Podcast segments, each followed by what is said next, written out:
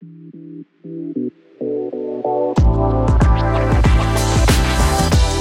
Potomac Fund Management, this is the Conquer Risk Podcast featuring Alex Cavalieri.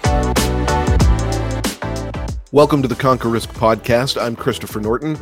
There's been much discussion in our industry recently about attire, so I thought I would offer my views on the subject by wearing this London fog jacket my father purchased in 1977. With that out of the way, I am ecstatic to have our guest today, Alex Cavalieri. Welcome to the podcast. Thanks for having me. I am excited to be here and I love that jacket. Oh, thanks. It's, uh, it's great. my partner loves it. um, so we, Manish's been on your podcast and we talk often, but this is the first time we get to do this. So um, I'm I'm really excited to kind of jump in because anytime a marketer gets to talk to a marketer, uh, there's an opportunity to really geek out. Yes. But I thought I thought we could do something that we've certainly never done on this podcast before, which is talk about where the breakdown points are for advisors as they're marketing. Because I don't know about you, but we see like a big spectrum of people from people that have really aggressive marketing efforts and then people that still don't even have a website, which I really struggle to wrap my brain around. But on the journey, where do you, as an expert, see people fall off the rails from the beginning to even when they're having some success? So, to just get us started, yeah, what do you think are some of the biggest either misconceptions or mistakes that advisors have or make when they're first starting to get into marketing? Um, to get into it, I think there's a couple of things that I think advisors specifically run into issues when they're starting their marketing journey. Um, and we see all different points. To your point, we see people who are coming in who have done some stuff, thrown some stuff at the wall, um, hoping it will stick, have no website, have a website that's not functional.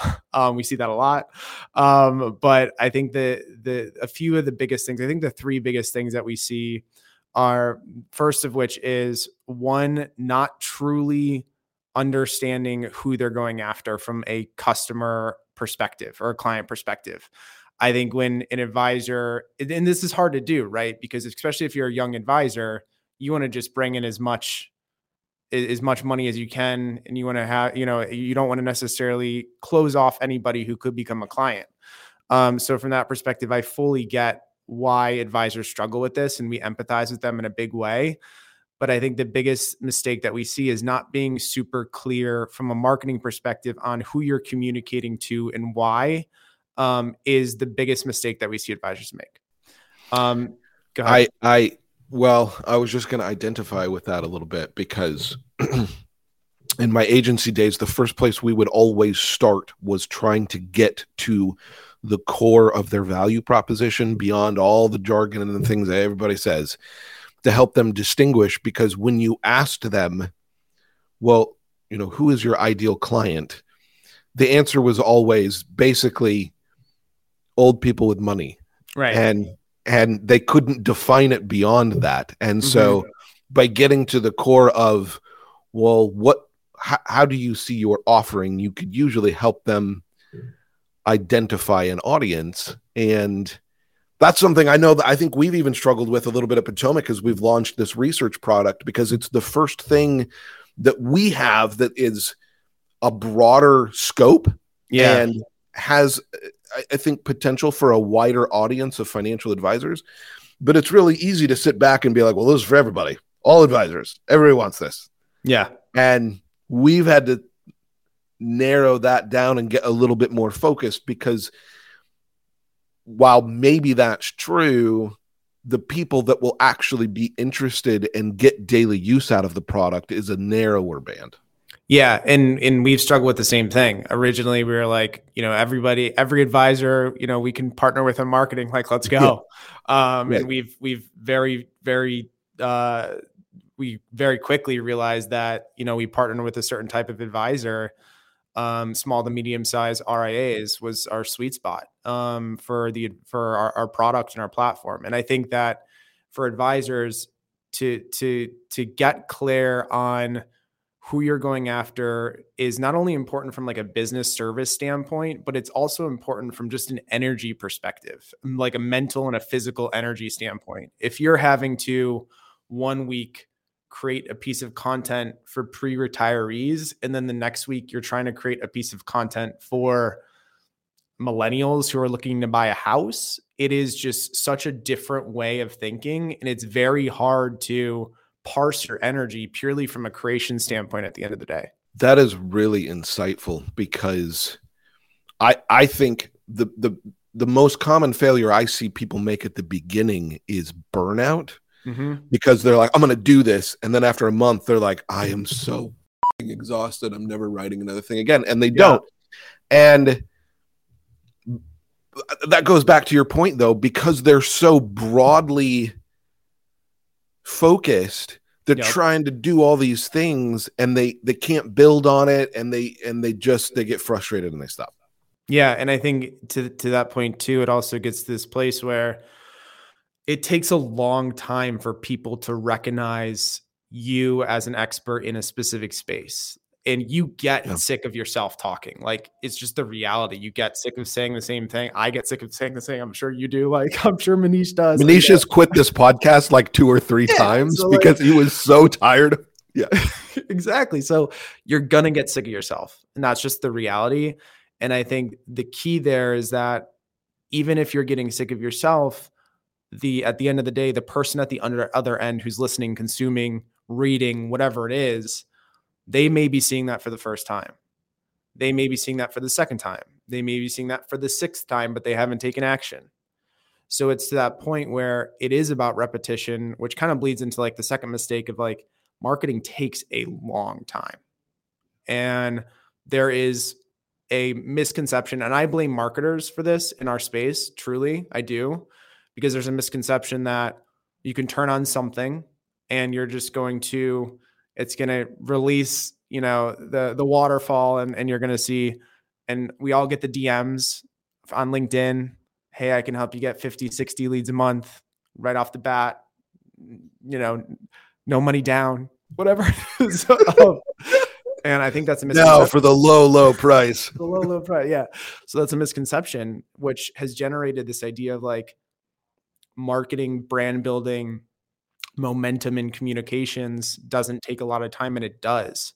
And it takes a lot of time for you as a brand, as an advisor, as a practice to build that momentum. And the best way to do that is to go out with the same message to the same group, repackage it in 50 different ways, um, and talk about a lot of similar things to the same audience on their pain points. I wholeheartedly agree. Um, and I think I, we've used the example before, but this podcast, which has begun to really gain some traction, and we're very grateful for that audience and the people that share it. But we were two years head down before that happened. It was, you know, when we when we cracked like four dozen views, we were like, all right, yeah, here we go. And and then after two years, we finally started to see real growth and let me tell you, we quit many, many times in there. It was Manish sometimes, other times it was me. I was like, I'm so tired of editing these damn videos. Why do we still do this? Yeah. Um, but we stuck with it. And and here we are.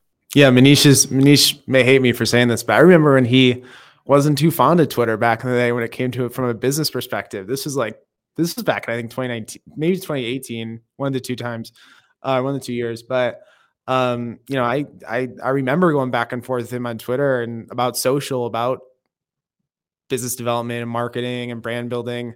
Um, as you were going, as he was going through and Potomac was going through those those early early days in the marketing side. Yeah. Well, to pick on him even more, um, he was really frustrated with one of the, I don't know, I, I don't remember which topic it was, but there was some topic that was all anybody was talking about for a week, and he quit Twitter. And I don't just mean he he didn't want to do it anymore. He deleted his account. And I was like I was like maybe maybe go through the thing and undelete it and just and just don't for a month and see if you want. But if you delete it, you're to lose all your connections and all the things. So maybe just give it a break. he did take a break for like 12 hours and then he was back like always. So there you go. I, I, and it's it's fun to pick on him because it's always fun to pick on him, but we all go through this. Like yeah. it's a very common thing. Like there have been days where I've just like wanted to throw my laptop off the balcony because I'm like, I am so tired of this. Yeah. But you've got to get over that hump. Yeah, you got to push through it. And I think it's this idea of like, and that's why it's so important to get so clear on who you're going after from an audience perspective, is because as you're pushing that same message in different ways, or as you're pushing content to that same group, covering their different pain points or covering different topics, you start to see those early wins. And a lot of those win- early wins are not quantitative. Most early wins in marketing, yeah. this is what a lot of people like. They think, okay, it's going to be go from zero to leads leads a month to five leads a month, or go from um, you know 100 page views on, on their site to a thousand right? And they think about these quantitative metrics and really it's not. It, it, comes down to qualitative. You start to get people saying oh i saw this post from you or feedback from a client that says i saw that you created this or some type of conversation that you're having and someone said i saw you on linkedin. And those are the qualitative wins early early early days that you where you know something is the, the gears are starting to turn something is starting to work and i think that so it's probably the next mile marker of where i see people make mistakes is they get some of those early wins and they're like it's working and you would think that that would be a reason to double down and really commit to what you're doing. But the mistake I often see people make is they're like, "Oh, I'm out there. This is working. It's getting attention. I'll I don't have to I don't have to do stuff all the time now because stuff's coming in." And then it stops. Yeah. Because obviously. Yep. And it comes in waves. Um and that's the biggest thing to to learn about these marketing wins is like they do come in waves. You may have weeks where you don't see any inbounds or you don't see any wins or you don't see any quantitative increases or whatever it is and then it comes in waves and this is the this is the idea of momentum is that these these waves that start off like very you know the the time between the waves is is pretty lengthy um where you know one month you may have a really good month next month maybe a down month or week or whatever but the wave cadence starts to get shorter and you still have the waves and still things still come in waves from a marketing standpoint you still have weeks and months where you're going to have a lot more positive momentum than less. Um, but these, as you continue to build on the marketing that you're doing, these waves become shorter, or the time between the waves becomes shorter, and you may have go from months to weeks or weeks to days to where you're seeing these wins start to build up and stack up over time. It reminds me of the the the meme I've seen about the journey of a startup and just sort of like the emotional roller coaster of it where you're like this is so great and then you're like everything's we're yeah. all this is never going to work and then it comes back up and you're like I'm brilliant I'm the smartest person that then it goes back to that is such the journey of a marketer because we'll put out content that I feel is just really good and sharp maybe funny and nothing yeah nothing Right. And I'll just be like, I am, I am an idiot. Like I don't know anything. I have been faking it my entire career. I don't, I do not know how to do this. And then two weeks later on a Sunday, we'll get all of the traffic that I had expected to get, like in a six hour window. And it's because it needed time to be digested and looked at by the right people at the right time when they had set mm-hmm. aside to look at things and that's something i think that has surprised me is not only the the gaps and how they hopefully tighten up a little bit but when i expect people to engage our content you know we we read and we study all these things about the right time of day to post and the right days of the week to send an email and things like that and what I have found is we get most of our engagement on the weekend. Yeah. And I don't know if that is just a shift where people choose to go back and you know, absorb this kind of content on a Sunday night or maybe on a Saturday when they're working out or something, but it never happens when I think it's going to happen. And we've just learned to kind of lean into that. I the original vision for our podcast was the serious stuff on Tuesday during the week when people work. And then the fun stuff like industry gossip and some of our other things, we'll put that out on Friday when the week is kind of winding down. But it doesn't really matter. Most shows get the most views over the weekend, regardless of when we put them out. Yeah, agreed. And I think the other thing too is a lot of the time, it, you know, the um, when it comes to content creation, particularly in content distribution, uh, another mistake or, or something we see a, a, lot is overthinking overthinking about what you're putting out. Um, and we see, you know, the whole perfection factor come up a lot with our members on the seven group side, um, where they don't want to record something or they don't want to write something because they uh, either have imposter syndrome or they just, you know, they haven't got to a place where they think it's polished enough. And I think to that point, you don't know. And this, I, I, I hold a pretty big philosophy of like shipping before you're ready, whether it's a new product, a new service, a piece of content, whatever. Um, the only way you're going to know if it's good or if it sucks is if you get it into people's hands. Like we have launched features on our platform that I'm like, whew, probably should, probably should take a little another two weeks of dev on this. But you know, at the end of the day, like the only way you're going to learn is to get stuff into people's hands, having them consuming it, having them giving you feedback, and then learn from the data on an uh, iterative process. And that's like the only way to learn from a marketing perspective in a business, in my opinion, a business standpoint uh, across the board. That is a phenomenal point. I early this week somebody sent me a preview of a new podcast they're thinking about launching and they were basically i won't out them because i, I want them to have their their launch moment but um their, their only question was, is this any good? Is like, should we do this or not? And I have to say that it was probably the most interesting, like new media podcast I've seen in a long time. And I had this little like selfish crisis moment of like, I should tell him it's terrible and steal the idea. Manish and I were both like, this is such a great idea for a podcast and it was super good. And they were like, "We think we're gonna re record it and try it again." I was like, "No, you'll never recapture the conversation that you had. This is good. Put it out yeah. there. Learn from it. Do better next time. Like, just go." Mm-hmm. Yeah, and you know, you need you need you know you need your checkpoints in terms of making sure you foundationally you're set up appropriately. Like if you're recording, you should have a proper mic set up. You should have a proper camera set up. There are things that you kind of need to do before you before you should ship essentially but at the end of the day your editing most editing is is is never perfect. Um and if you get into a wormhole on like editing anything or copywriting you're just going to even drive that burnout factor further um in any situation well, and there's so many great resources out there now for people that want to get started. Uh, we have yeah. some, a lot of marketing companies have them with tools on the gear to get the kind of, I mean, we're recording on StreamYard right now, which basically alleviates 90% of the editing that we used to do. Yeah. Um, so I think the whole barrier to entry is really coming down for people. Yeah, agreed. The last kind of mile marker I wanted to touch on with you is where where do you see the successful people make mistakes? And by successful, I mean they've gotten over a lot of these things that we've been talking about. They have a good marketing engine running. They've got consistent leads coming in. Where do you see those people making mistakes?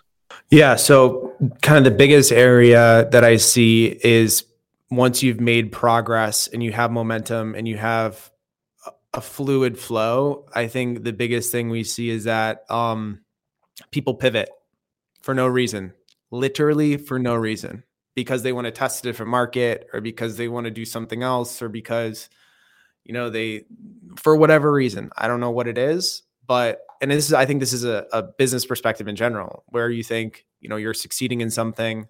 Now I need to tackle something else or go a different route. And I think the, the key there is that you can do that, but one, you have to make sure that you know what you're you're doing in a specific silo is going to continue to drive the same momentum if you focus your energy somewhere else. Um, and then, but if not, if that's not going to be able to maintain or sustain itself uh, in general, and you're trying to make a pivot, then really assess like why you're making that pivot. We see people lose momentum just because they decided to change direction on one thing and for for no data reason, no feedback reason. Um, so that's I think a, a big thing that we see. I think the other thing that we see is that you're not stacking your learnings um, to where essentially you can gain a lot of momentum in marketing with you know not necessarily reading a lot of the data or getting a lot of the feedback right? You can just be putting yourself out there and it's it's it's a it's a it's a double-edged sword because you can put yourself out there and you can have a lot of success because a lot of these channels have a ton of organic reach. You can build big networks on these channels um, and you can gain a lot of success. But if you're not necessarily learning from what you're putting out and intentionally learning from what what you're putting out um, in the sense of you know what you're seeing working what you're seeing not working then you can get to a place where you're not able to evolve as a business. And if you're not evolving as a business in the context of what you're doing, then things can get stale. And that's just the reality. Uh, those are two such interesting paired points because I think we may be somewhat guilty of the first one because I don't want to do the second one. So I'm I'm constantly like evaluating what we're putting out. And I don't want to ever get to a place where we're just doing it because this is what we do. Like we do these podcasts, we write these blogs, and that's what we do. So we're always going to do them. And I'm constantly going like, okay, like, is this, is this show working? Should we keep doing this show? Like right now, we're in the process of like we just ripped out our blog calendar and we're redoing it because I thought it was a little bit of in a rut. We weren't looking for good, like um, contributed content opportunities with publications. And so we just ripped that out and redid it. But it's so hard to find that right balance between learning from what's working and leaning into those things and not just, ah, let's change it because we've been doing this for a while.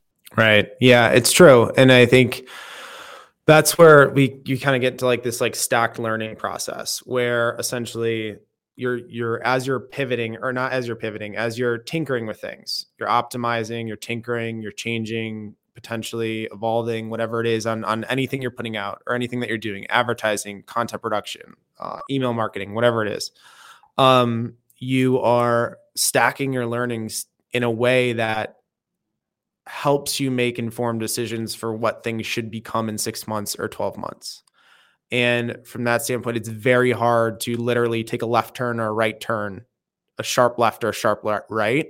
Where at the end of the day, to improve something and exponentially, it's usually like uh, like a little bit of a you know a, a, soft left turn or a, you know a soft right turn.